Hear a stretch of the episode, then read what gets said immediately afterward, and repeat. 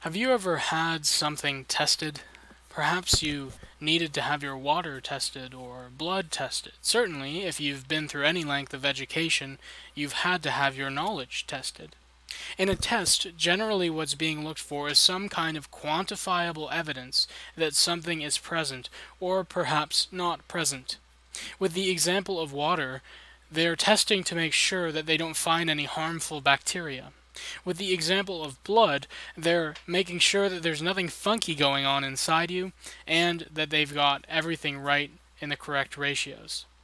Cholesterol not too high, iron not too low. You know how it is. And with education, they're testing to make sure that you've retained what's been taught to you. But with faith, the test is more like the testing of a bridge. Perhaps you've seen it, or perhaps you've not, but when a, a, bridge is tested, they place more and more weight on it until they get to what is really, by all standards, beyond reasonable for a bridge to hold on any normal occasion, to make sure that it can withstand the normal traffic load and then some. And the testing of faith is like this. When our faith is tested, we are asked to trust that God will be true to his promises in utterly impossible circumstances, circumstances that truly put his creative power on display, even circumstances where our faith, if it weren't put there by God and kept secure, would surely fail. The idea of testing one's faith is one that's been harshly abused. Those who thought that they had escaped the terror of a church that preached salvation by works much too often find that even among those who preach salvation by faith alone, works are brought in through the back door and their salvation is questioned again. So as to say that while we aren't saved by works, if you don't have the right quality or quantity of those works, you aren't saved. Well, what good is that? What gospel is that? For certain, it isn't the gospel of the Scriptures. No, the scriptures do provide a test for our faith, but as we'll see today, the test is not a test of works or a test of how much we'll be able to surrender in order to prove to God that He either ought to save us or that we've already been saved. Abraham in Genesis 22 had his faith tested, but in what way? In testing whether or not he would kill and burn his own son in obedience to God, so that when uh, finally, then finally, God would accomplish the gospel of Christ Jesus for Abraham and for the whole world? No, but in faith that against all possibility, against the power of death and the ripping away of life and of promise, that even in the midst of all that, that God would keep his promise. This chapter begins with God speaking to Abraham and asking him to go and do the unspeakable. To go out to the land of Moriah and take his son Isaac, his son that was long promised to him as the promised son, who would come by impossible means to one hundred year old Abraham and ninety year old Sarah, who was barren her whole life. Remember also that the promising of this son wasn't just important because Abraham and Sarah really wanted a son but weren't able to have one. If we go back to Genesis, we are reminded in Genesis 3 that the salvation from our captivity to sin, death, and the devil was to come from a son a promised seed who would finally crush the head of the serpent. And throughout the scriptures, and even in extra biblical writings, what we find is that not only did all of the Israelite people look in hope to the arrival of the promised son, but every woman at the arrival of every child was living in hopeful expectation that they might finally be the one to give birth to the Messiah. So, when God starts talking about the promised offspring, promised seed language, Abraham, of course, knows exactly what he's talking about.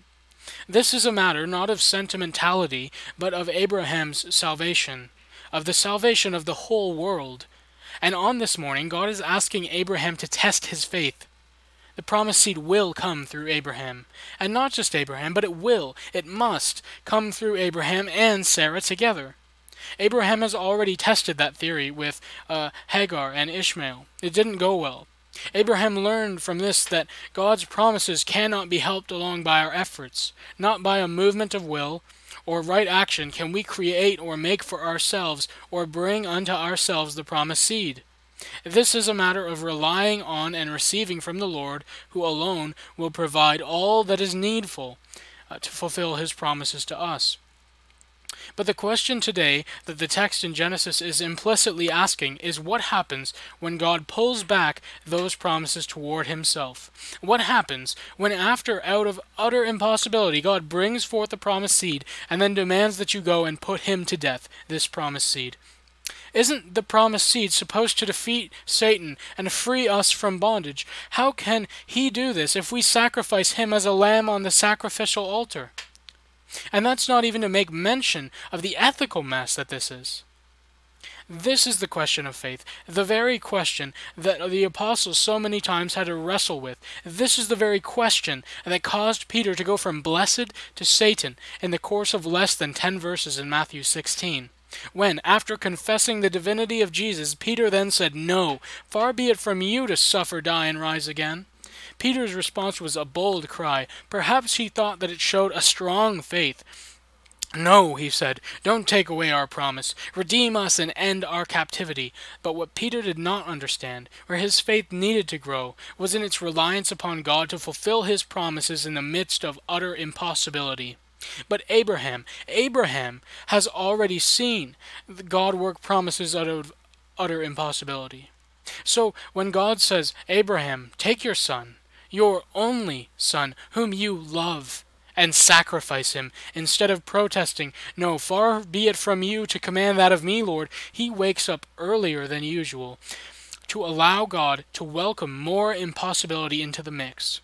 And he gets along with that work which is quite odd considering that God, uh, when God said that he would destroy Sodom and Gomorrah for being exceedingly wicked, he pleaded with God, saying, Far be it from you to do such a thing, to kill the righteous with the, witch, with the, with the wicked, treating the righteous and the wicked alike. Far be it from you. Will you not do right, the judge of all the earth? And something else was at work here in Abraham's response. And that something was a faith in the promise of God. God would grant this promised seed, and this promised seed would bring about the redemption of Abraham and the whole world, even in death. If Isaac were to die, then he would be resurrected. There was no other possibility for Abraham. And so, in like step with this faith, Abraham placed the wood for the sacrifice for the sacrifice upon Isaac's shoulders and took the knife for the sacrifice. He wasn't banking on God to change his mind and not go through with the sacrifice. Yet also he assured his two servants that both he and Isaac would return. As Abraham offers up his only beloved son and has him carry his own wood to the mount where he'll be sacrificed, so too God sends his only beloved son, who is also Abraham's seed, the promised seed, and has him carry his own wood to the mount where he would be sacrificed. Truly, the Lord will provide a lamb for the sacrifice, my son. And indeed it was so that when Abraham said to Isaac, God will provide a lamb, my son, that indeed the seed of Abraham, the offspring of Abraham, who was not Isaac but would come from Isaac, would be that singular promised seed, that lamb, that son, prophesied about in Genesis 3, promised in Genesis 15, and proclaimed as having come in, Gen- in Galatians 3. That singular seed is, is Jesus Christ, the Son of God, the only Son of God, the beloved Son of God. For such a reason, the genealogy at the beginning of Matthew reads, The book of the genealogy of Jesus Christ, Son of David, Son of Abraham. Why is that important? Son of Abraham? This is why. Because God promised to Abraham that through him would come a seed for his salvation, for the salvation of all the world. And indeed, that seed has come, and his name is Jesus of Nazareth the one of whom the Father says in Mark 1:11, "You are my son; with you I am well pleased." And so with a strong faith like Abraham's, we shall say also, if Christ our Messiah is to die, then he is to be resurrected; there is no other way. And indeed, the promised seed, the only beloved Son of God, came to earth, died, and was resurrected, not as an obstacle for our salvation, but in this very coming, living, and dying, rising for us The promised seed, though wounded, crushed the head of the serpent, redeeming all those under his dominion, ushering in, through his death, our eternal life. So often, we marvel at the tests of faith that people go through.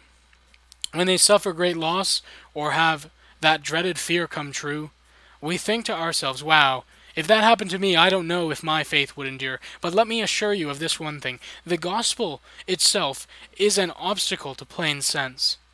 Faith looks beyond what can be understood and what makes sense. Faith, even, we could say, believes against impossibility itself.